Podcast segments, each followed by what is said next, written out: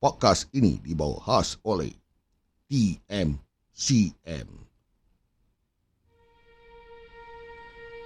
Anda mempunyai masalah? Masalah ini rumit. Tiada siapa yang dapat menyelesaikan masalah ini. Apakah masalah yang anda cuba selesaikan? Apa? Anda ingin mencari masalah? Adakah itu perbuatan gila? Kenapa anda mencari masalah? Sedangkan kami punyai banyak masalah-masalah tose yang sedap untuk anda makan. Ya, anda boleh dapati masalah tose di cawangan kami di TMCM Hmm, 24 hours. Di manakah TMCM? Anda dapat melangani kami apabila kamu nampak signboard. Tak ada masalah, cari masalah. Ya, sebelah on money, pay money. Ah, kat situlah kita punya kedai. And now, on to the show.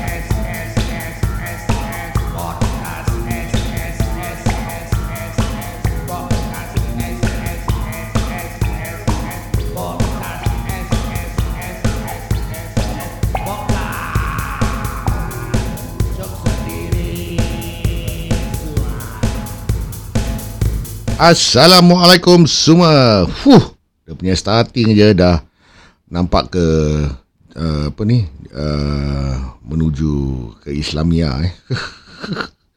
Kira bagi salam ke Islamia eh. Apa sajalah. Uh, kalau aku tak bagi salam kira apa? Aku satanism. uh, ada orang cakap kalau bagi salam oh, dah macam uh, ni pick up line pacik-pacik ya. Eh, eh le pacik-pacik. Ada ke patut kau cakap aku pergi pakcik? Tapi tak apalah. Realitinya, aku memanglah seorang pakcik sekarang. Ya, tanya, tanya bagi diri aku. Pasal aku dah sedar betapanya uh, pakcik aku ni sangatlah. Kepacikan, kepacikan aku ni uh, dah menyelah lah. Rambut pun dah beruban. Kan, rambut uh, dah perang sana perang sini uh, perang tu bukan perang bermakna aku blondkan rambut aku dia macam uh, nak cakap jarang-jarang lah tapi aku gunakan perkataan perang jadi nampak macam sedang uh, apa sedap sikit uh, that's the reason orang tak tahu kenapa aku nak simpan rambut panjang jadi aku boleh cover aku punya bald spot maklumlah uh, memang dah tua tapi kesedaran diri tu kadang-kadang uh, melepasi ekspektasi Okey, kita cakap pasal uh, semakin kita tua ni. Tapi jiwa kita muda. Lagu macam tak kena pula gitu eh. Okey, apa pasal aku nak bring up uh, podcast pada hari ni ialah more to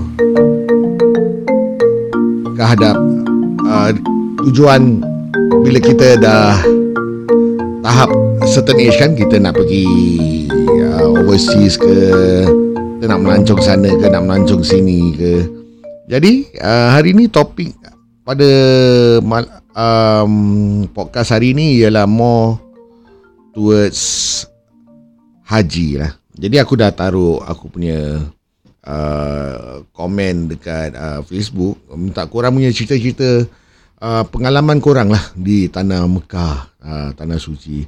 And terima kasih kerana berkongsi.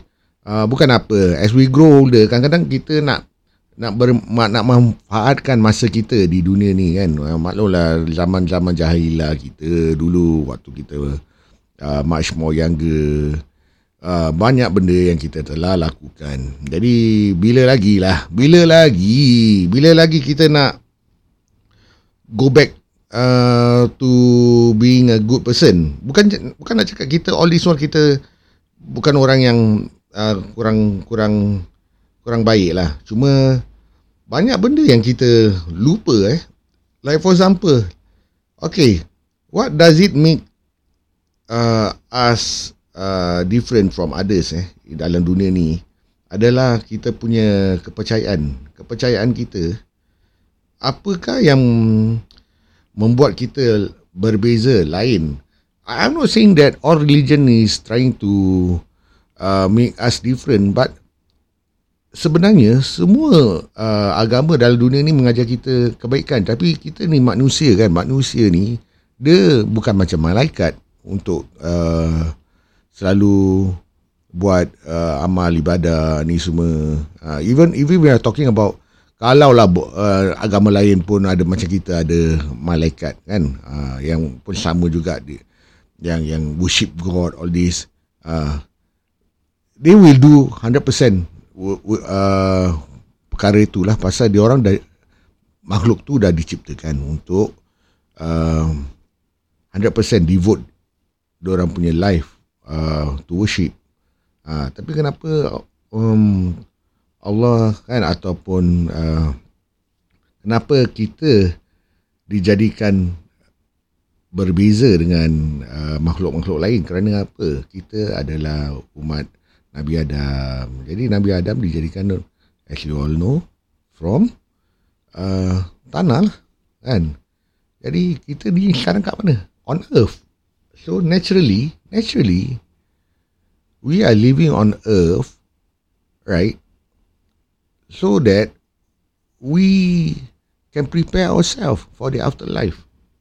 Ah. Dan dalam rukun Islam ada berapa? Lima. Ha, okay lah, sorry eh kalau aku dah uh, touch on agama sikit. Because aku macam taken back lah. Taken back uh, for a moment. Ask yourself lah, uh, honestly, korang as a Muslim, dalam lima rukun Islam tu, korang dah dapat tunaikan berapa? Okay. Uh, I'm sure the first one um, that's quite basic lah. Kami mengucap dua kali ma syahadat. Okay. Uh, and I will touch on number two. Mendirikan solat. Okay. Mendirikan solat ni. Berapa kali korang dah pernah miss? Uh, bear in mind, kita dulu disuruh solat 50 kali tau dalam satu hari. Itu pun kita uh, rasa berat kita uh, negotiate lah uh, Nabi kita negotiate to five uh, five times a day uh, itu pun kita miss. Macam mana? Uh, itu tiang agama tau. Eh, belum lagi nombor tiga. Nombor tiga puasa pada bulan Ramadan. Nombor empat mengeluarkan zakat. And number five is our main topic lah pada hari ini menunaikan haji. Hmm. So a few people dah pun message aku lah uh, share dia punya story. Uh, aku terima kasih guys eh. Aku appreciate uh, korang punya uh, pengalaman dan and ada juga orang yang PM PM aku, DM aku and ada yang WhatsApp aku lah personally uh, sharing dia punya kisah-kisah lah. Uh, because okay eh uh, as you all know aku dengan Pak Mul quite uh, quite close lah actually quite rapat lah and beliau pun baru come back from um, mengerjakan uh, umrah eh uh, nanti kita touch on lah. What's umrah what's haji all this kan. Uh, but um, okay aku nak cakap pasal a comment made by my friend uh, nama dia Asmail eh, bukan Asmail Ismail lah eh. Nama dia Ismail. Okay, Ismail ni uh, is aku punya kawan NS lah. Uh, so aku post satu uh, posting ni lah kalau korang nak share sikit korang punya dugaan ke apa bila kat Mekah all this. Tapi member member ada macam sikit terkeluaring tapi tak apa kita layan. Uh, thanks thanks for the comment. Dia tanya aku lah whether aku nak pergi haji ke. Uh, aku tak bukan aku nak cakap aku pergi nak pergi haji lah but um, aku macam terbuka hati untuk ke Mekah bukan apa uh, kau pun tahu Asmail eh. Uh, eh Asmail pula. Asmail tu nama abang ipar aku. Okay. Um, everybody eh dalam hidup ni. Aku tak tahu. I cannot speak for uh, every, anyone else lah. Okay. I, I'm just uh, saying about myself eh. And maybe anybody else yang mungkin uh, sependapat dengan aku. Kita ni eh kadang-kadang eh manusia ada satu sifat yang kadang kadang-kadang kita rasa kita um, terlampau taksuk dengan uh, benda-benda kat dunia ni. Uh, daripada kita kecil lah. Daripada kecil. Asal aku cakap macam itu. Pasal uh, we are manusia lah. Kita manusia. We are curious. Uh, curious living being. Kenapa aku cakap itu? Pasal kita selalu nak pelajari something new you know things like uh, daripada kita kecil kita punya otak macam sponge tau uh, apa yang orang-orang yang uh, lakukan kat dunia kita nak follow kita nak uh, cuba replicate uh, jadi sampai ke besar kita pick up all this habit uh, like for me myself aku nak minat drawing ke aku minat main gitar ke uh, main music uh, so all these thing actually melalaikan kita lah daripada tanggungjawab kita sebagai seorang umat Islam. Jadi um, bila kita dah tahap bahlil, uh, Pak apakah tiang agama kita tadi yang aku cakap rukun Islam kita? Uh, yang kedua, mendirikan solat. Touch yourself at the heart lah. Honestly cakap, berapa banyak kita dah miss.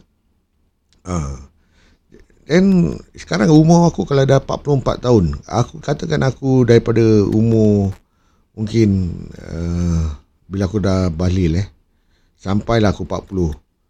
Uh, berapa kali aku miss fardu dalam lima waktu tu. Uh, can I safely say how many times I pray five times a day? Uh, diligently eh, tak ada miss. Uh, you will know the answer eh. And aku ter, tergerak hati untuk pergi ke Mekah pasal one of the reason pasal ni lah. Pasal selalu miss solat kan? Miss solat miss solat.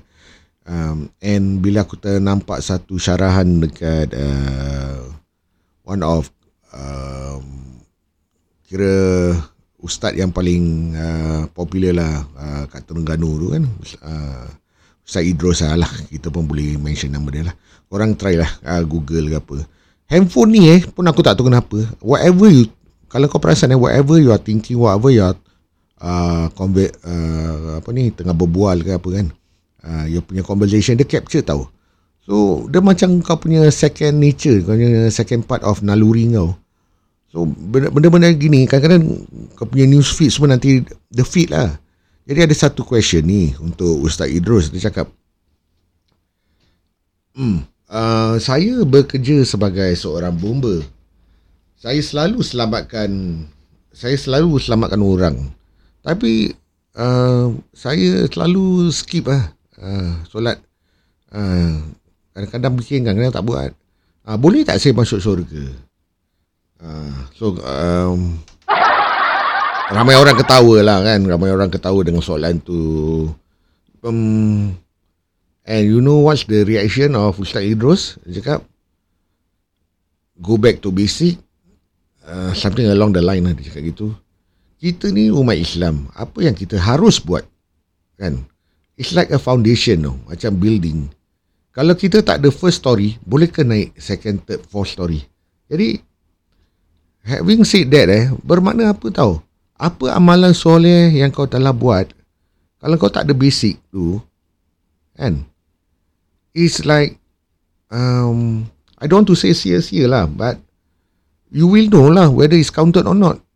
Ah uh, because you are not doing the basic requirement. So macam mana kau nak uh, top up top up kau punya good deeds kan? Ah uh, so macam mana? Ah uh, kau nak repent okay pintu taubat sentiasa terbuka. Kita hari uh, berzina ke kita merompak ke apa macam mana pintu taubat tetap ter, terbuka. Macam mana pun kau sebagai manusia apa-apalah ke, kejayaan kau. Kejayaan kau mungkin perugol ke perumpak ke uh, apa ni main main judi ke apa uh, uh, beer tester ke macam-macam lah. Fuh, all the all the extreme benda eh benda-benda ekstrim yang dalam dunia ni punya pekerjaan yang kau bikin. Um, tapi kalau kau uh, apa still do what yang is required don't you think whatever good deeds you did in the past uh, dia akan accumulate? Itu sebab jangan jangan mempertikaikan orang yang yang kau rasa eh dia ni jahat lah. Kadang-kadang it can backfire tau. Kau yang actually jahat sebenarnya. Uh. pasal kau tak kau tak solat. Kau tak solat. Kau miss. Ah okay katakanlah kau bertaubat. Kau nak bertaubat kau nak recover balik. All the kau nak kadak balik. All the uh, apa yang time yang kau dah miss kan? Macam mana? Macam mana kau nak nak kadak balik all the time yang kau dah miss? Ah that is why when i discovered when you go to Mekah when you solat at one of the masjid like for example kau solat kat masjid Nabawi uh, solat fardu like for example lah eh berapa tau ganjaran dia seratus ribu kali ganda hmm. So you do the math lah. Kalau dalam satu hari kau kada dua, uh, dua kali uh, dua rakaat uh, for your lifetime berapa bila nak game kan? Kalau nak nak kau dah 50, 40, 60. No? So kalau ada kemampuan pergilah uh, umrah itu yang buat hati aku terbuka sikit lah nak, uh, nak pergi umrah. Uh, bukan pergi umrah sorry minta maaf eh pergi ke Mekah And we touch on that lah. Uh, but kawan aku ni, uh, si Muhammad Ismail Handsome ni, dia share sikit lah uh, things that uh, orang-orang kita bikin lah bila nak tunaikan haji atau umrah ni. Aku bacakan eh. Uh, Muhammad Ismail Handsome lah nama nickname dia kat Instagram aku. Aku nak share stereotype orang ingin tunaikan haji atau umrah. Kenapa bila nak ke sana mesti bilang semua orang? Ada kita broadcast kat semua bila kita nak pergi solat Jumaat. Hmm. Kan pergi solat Jumaat kau ada bilang tak semua orang kena pergi. Ha, that's the thing. Lagi satu, kenapa harus buat keduri doa selamat? Gi Batam over the weekend tak buat doa selamat pun. Atau kita dah kita tak confident kita kat uh, kita tak selamat bila berada di tanah suci. Okey, ini ini uh, kind of question eh. Actually dia membuka minda orang-orang kita lah. Uh, harus bukan everybody is guilty of this ah. Mak aku pun, mak aku pun sama. Bila dia nak pergi umrah dia semangat lah. Dia uh, wawarkan kan semua untuk uh, datang lah ke majlis. Uh, datang ke majlis, dia buat kenduri. Uh, kira untuk buat macam doa doa selamat lah. Um, tapi korang tahu kan kenduri ni semua actually budaya bukan budaya orang Islam lah. But kita try kita try to adjust uh, the budaya budaya lama yang kita orang nenek moyang kita dulu waktu mereka beragama Hindu tu incorporated incorporated sorry terbelat. Ah incorporated ah dengan kita punya uh, current agama lah. Is, is agama Islam so kita adakan uh, bacaan tahlil bacaan yasin you know. Um, but having said that eh aku pun actually don't agree with kenduri-kenduri ni semua because kau can anytime get your kids you know your family members just baca tahlil lah sama-sama all this. Tapi ada orang eh berpendapat oh kau tak well versed apa dalam baca-baca ni semua. Ah, aku get somebody lah ustaz lah uh, baca atau get a, proper someone lah yang yang tajwid dia semua betul lah. Um, but naluri kita nawati nawatu kita pun dah dah terpisung sikit bila kita cakap macam gitu because kita rasa macam kita letak tanggungjawab itu kepada orang lain uh, untuk melaksanakan uh, doa-doa ni. Tapi the best the best kan the best doa is actually and the best rukia kalau dalam hati kau kalau nak, nak ubatkan diri kau is from your own self tau self rukia. Uh, even scientists also say that what? Eh? your body is the best uh, immune system you know? Uh, doktor pun cuma boleh prescribe kau dengan ubat-ubat tapi at the end of the day badan kau yang mengubati apa-apa yang sakit yang dalam badan kau. Uh, so so the the terms kenduri ni aku paling tak suka is because kadang-kadang orang-orang kita ni maaf cakap aku aku takut lah kalau orang tersinggung dengan apa aku cakap. But I have to say this lah. Hmm, I have to say this. Bukan bukan aku nak hmm, menjatuhkan. Eh apa ni? Bukan jangan jangan tepuk jangan tepuk dulu jangan tepuk dulu. Ah bukan aku nak menjatuhkan uh, aib sesiapa lah eh. Is to make clear yang bila kita ke majlis uh, orang yang menjemput kita tu kan? Apa usually happen? Usually kita kita buat majlis ni untuk apa? Apa niat kita? Kalau niat kita untuk dapat duit salam atau niat kita untuk uh, memegah-megahkan uh, status kita atau memang kita sukalah kita suka berpesta lah. Itu budaya mana tu? Uh, kita suka berhappy happy kalau lagi ramai orang lagi macam kita rasa oh bestnya bestnya syuk uh, everybody uh, is uh, showing me attention. Uh, dah, itu part dah salah lah pada aku. Macam uh, tak guna lah kau buat kenduri kan kalau kau buat macam gitu. Uh, ada orang buat kenduri untuk uh, macam aku cakap lah as an investment tau duit salam tau. Uh, kira orang datang orang bagi kau duit salam. Ada orang macam gitu. Uh, tapi tak semua orang macam gitulah. Uh, ada nak kasih kita ramai-ramai um, tahulah where kita punya whereabout. Okay, kenapa aku cakap uh, ada juga bagusnya kita buat macam kenduri bila kita nak pergi umrah, kita nak pergi tanah suci. Kenapa kita pergi Batam ni semua kita tak buat? Okay, different. The difference is when we go to umrah, kita pergi uh, ke tanah suci, kita nak buat ibadah, betul tak? Ha, so kita bila kita nak pergi umrah uh, ke tanah suci kita nak buat ibadah, the people that come over and visit us kan uh, okay mungkin dia okay dia orang akan doakan kita lah uh, selamat pergi selamat uh, kembali. Uh, itu bagus bagusnya. And then at the same time um, orang tahulah kita kat tanah suci itu jadi bila kita, orang tahu kita kat tanah suci itu just imagine kalau mereka mempunyai pesanan-pesanan macam things like um, nanti kat depan Kaabah tu kau, kau, kau, kau doakanlah aku keluarga sihat walafiat ya. maybe they have their own uh, apa wishes yang orang uh, nak sangat sampaikan kat hajat. Kalau kalau you are like a messenger going there you know, macam sampaikan although kita boleh berdoa di mana-mana sajalah kan. Tak semestinya depan Kaabah But kita uh, memikul tanggungjawab sebegitulah kalau kita ke khabar kita doakan kebaikan untuk uh, kawan-kawan kita, saudara kita uh, kan menambahkan pahala. Hmm. Kalau kau fikir macam gitu, uh, isn't that good? Uh, that's that's quite good. Because aku aku nak touch on sikit pasal haji ni eh.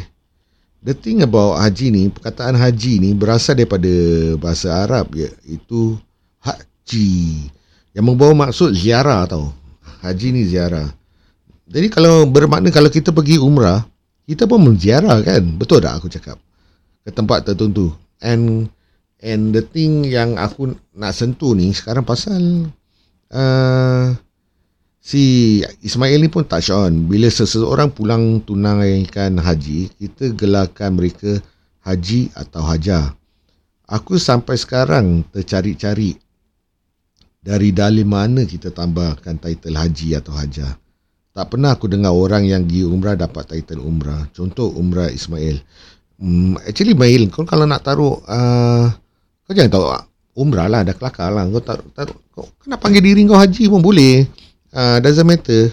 Uh, ini title ni kan manusia yang kasih kan. Manusia yang kasih title ni. Bukan bukan title ni kita uh, mesti-mesti nak kena taruh kan dalam kita punya nama. Ada orang dah pergi dua tiga kali pun tapi orang still rasa uh, tak cukup. They still want to go. Uh, because bila kita pergi haji ni kita menyerahkan jiwa kita tau kepada Allah. Kira dah macam balik ke, kembali ke fitrah kan. Uh, dah macam yalah bila kau pakai ikram tu ibarat kau pakai kain kafan tu. So dalam pun tak ada, betul tak? Uh, so bila tak ada tu kira kau serahkan lah.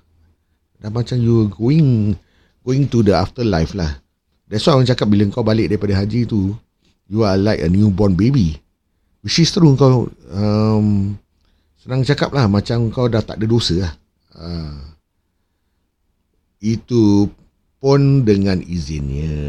Uh, okay, aku tak sure again lah. Actually haji ni uh, memang as I say is adalah rukun kelima kan yang wajib dilaksanakan uh, dalam rukun Islam.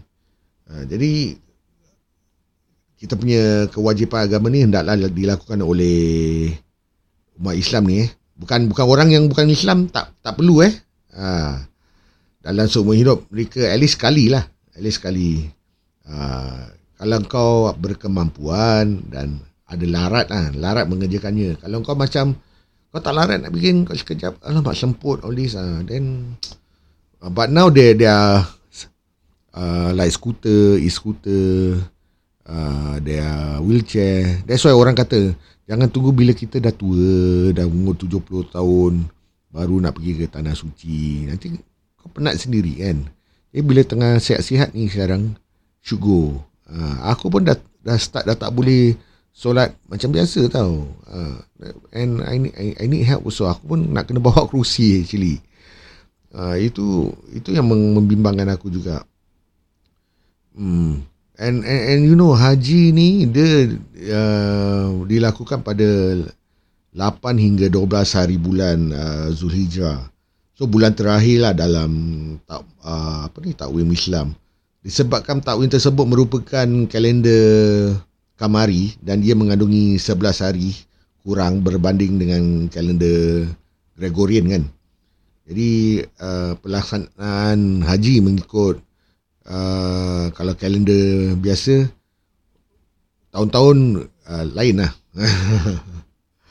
uh, but nothing wrong. Kau boleh pergilah umrah. Kau pergi umrah cuma umrah lain sikit kan tak ada yang campak-campak batu kat uh, ni kan syaitan uh, tu tak ada. But fikir fikir about the ganjaran lah. Fikir about the ganjaran about macam aku cakap lah.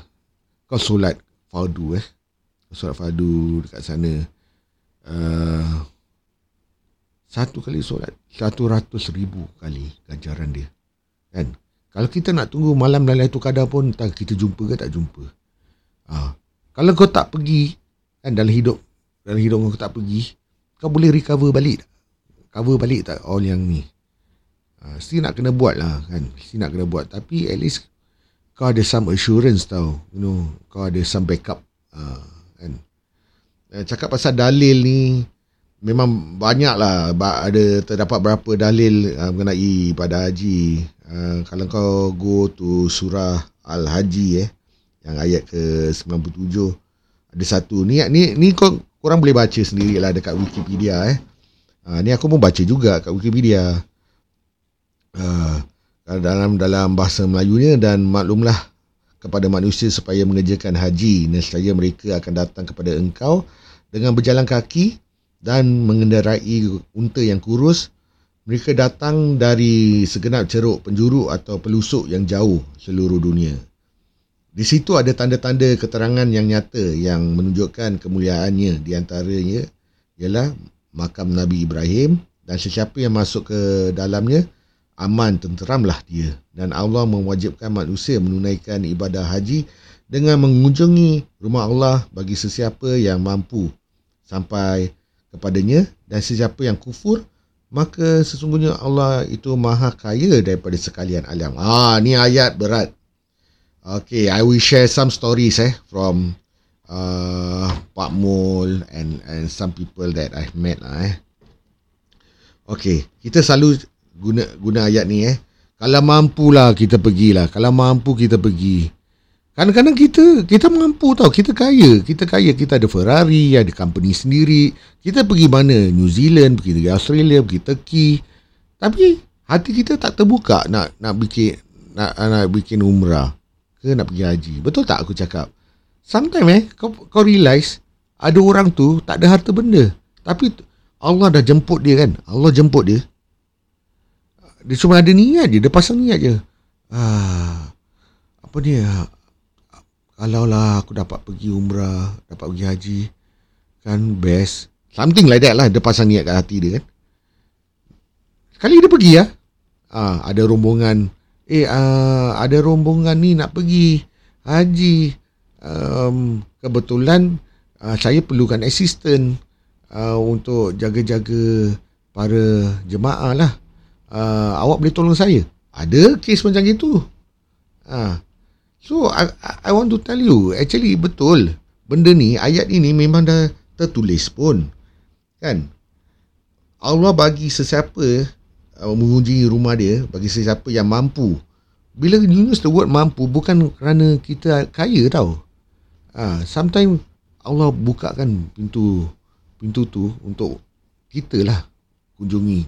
Aku pun terasa Kenapa aku terasa Aku macam nak pergi Umrah And aku rasa lah aku nak macam nak pergi. I, because I know myself lah. I know myself. So many sins I did.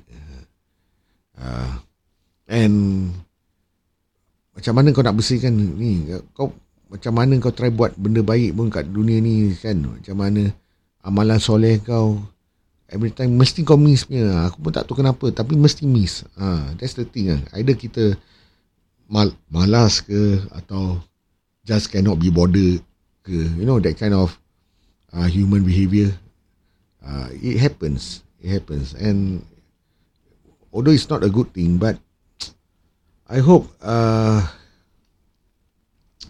dia akan stop somewhere lah. And aku pun nak nak nak share a few story. Ada kawan aku ni. Uh, bukan kawan lah aku punya sepupu cakap eh ni ini kita touch on dugaan pula duga-duga apa yang dia tempuhi lah eh things like uh, like for example hari waktu dia nak pergi uh, um, umrah lah hari kedua ke hari ketiga uh, bila waktu dia nak buat. Um, tak salah aku dia nak uh, dia nak tak buat tawaf eh. Dia nak buat tawaf. Sekali dia terserempat dengan satu pak cik ni pak cik ni cakap dengan dia tau um, saya dah dua hari tak jumpa dengan saya punya apa ni rombongan. Kira pak cik ni tersesat tau dekat dekat uh, tanah suci tu. Dan dia dia try tu orang Malaysia lah. Dia dia, dia try tu uh, tolong pak cik ni lah. Just imagine kau kat sana kau kau kau sesat, kau sesat, no? So this is one of the dugaan. Uh, ada lagi dugaan aku tak nak mention nama. Dan sampai kat sana kena accident uh, and then um, aku punya monanya sepupu orang mana sepupu kau tahu kan kita pakai ikram dalam tak kesuai dalam kan? So kat sana ini main stock lah eh.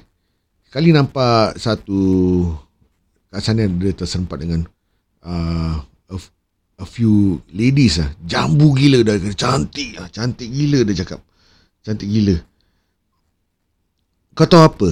Dia punya ikram almost nak ter ni tau. Uh, tertanggal. Ha uh, just imagine kalau betul-betul tertanggal. I think it, it happen to some people. Ah uh, just itu one itu dugaan dia. Uh, ada orang pula baggage hilang. Uh, kena rompak. Ah uh, Okay, and satu satu komen lah daripada Facebook eh.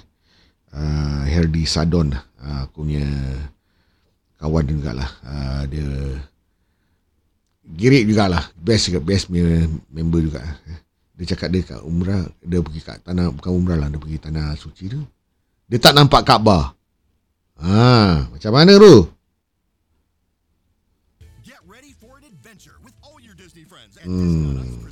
So dah macam dah macam kau pergi Disneyland pula. Kau tak nampak khabar. Okay. So cerita dia begini Kita hidup kat dunia ni Bukan untuk please anyone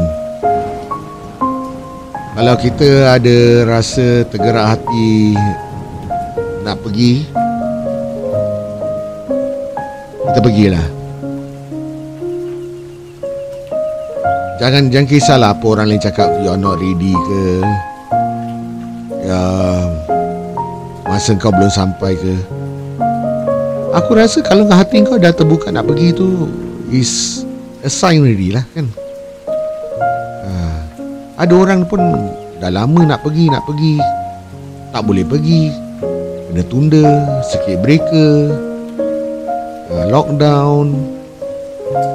Apa lagi alasan yang kita nak bagi ni sekarang?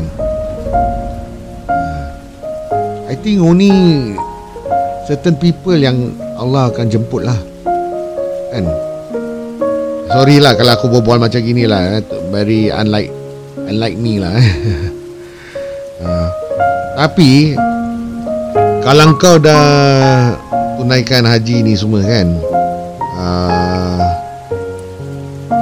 macam kawan aku cakap Ismail Jangan jangan riak lah Jangan taruh tanam tu Word depan haji. Nak nak memang boleh Tak ada masalah.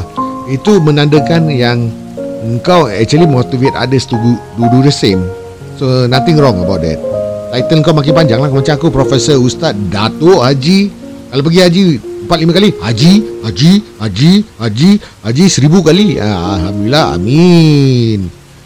Uh, So Aku nak ucapkan uh, ribuan terima kasih kepada mereka yang sudi kongsi pengalaman dan bagi mereka yang yang ingin ke tanah suci itu carry on lah. Don't let anybody stop you. Uh, okay. Sampai sini saja. Assalamualaikum.